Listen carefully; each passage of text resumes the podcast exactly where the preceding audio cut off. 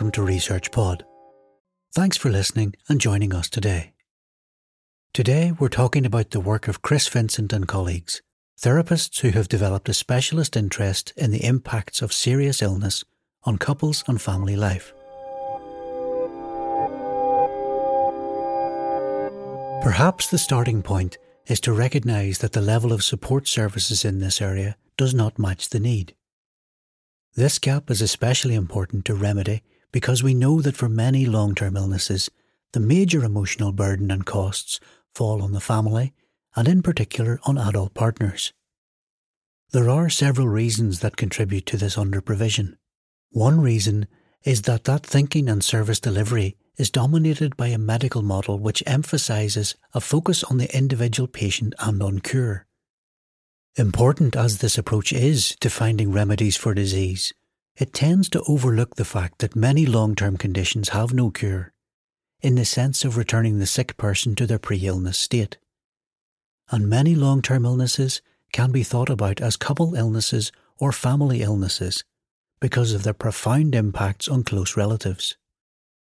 Partnerships are especially affected by a chronic long-term illness, which will test the strengths and vulnerabilities of any partnership. There are other reasons too for the underprovision. Long-term illness deprives individuals of the ability to maintain employment, with the result that the family incomes are stretched and paid counselling can be unaffordable for many. Charities dedicated to specific conditions offer important services to families, but those that provide support directly to couples are rare.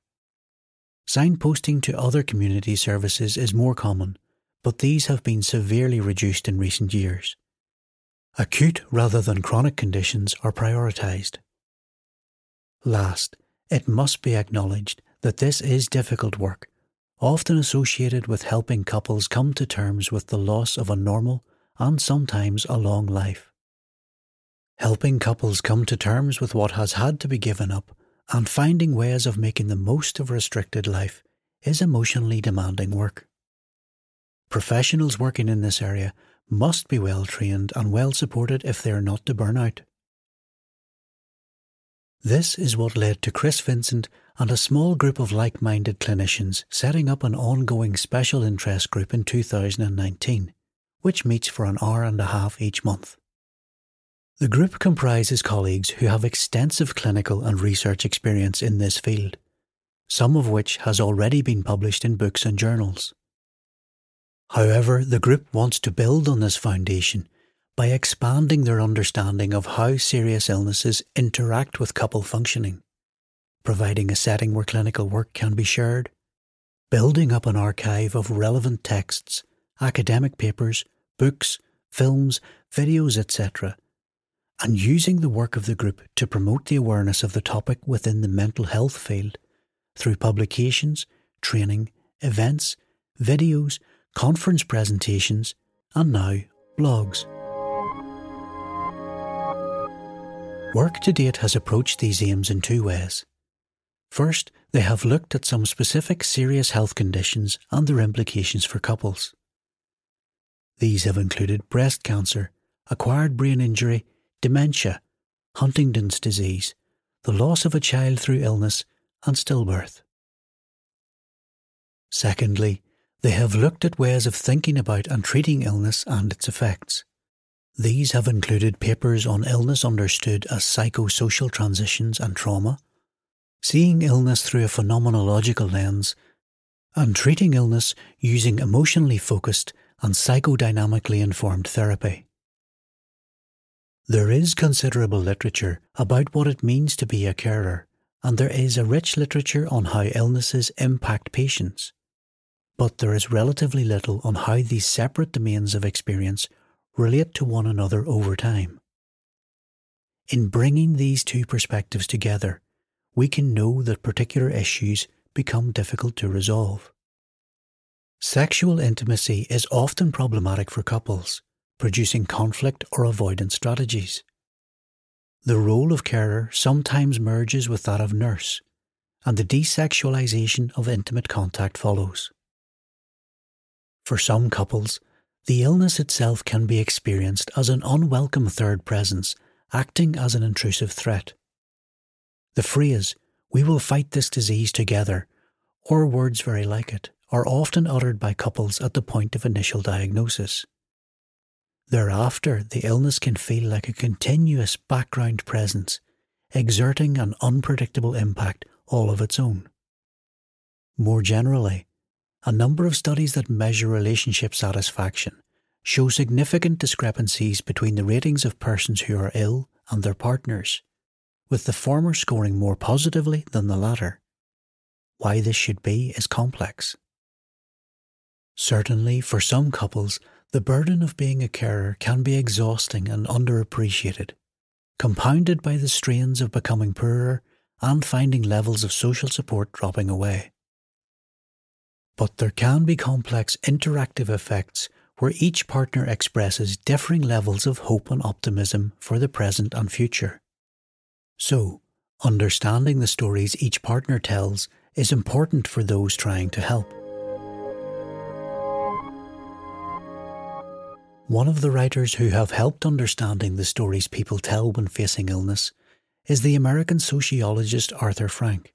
He writes about three frequently voiced narratives: the restitution narrative, the chaos narrative, and the quest narrative. The restitution narrative is a hopeful one that most of us wish for ourselves when we are ill. It has the logical structure: yesterday I was healthy, today I am sick, but tomorrow I'll be healthy again. Within this narrative, the body is largely viewed in mechanistic terms. It is something to be fixed, often by the assistance of medical interventions, the passage of time, and a healthy mindset of wanting to get better. The chaos narrative is altogether different, and is characterised by high anxiety, reflected in there being no coherent storyline. Instead, thinking is all over the place, reflecting high inner turmoil, and can often be triggered when someone has to take in difficult news, like the diagnosis of a terminal illness. Frank's quest narrative arises when an ill person and partner meet suffering head-on and are required to find meaning in a life upended by a condition that might not be cured in the ways that the restitution narrative implies. It implies that the storyteller is moving forward and little by little trying to find meaning in new circumstances, free of the overwhelming anxiety typical of the chaos narrative and less dependent on the advice and interventions of the medical experts.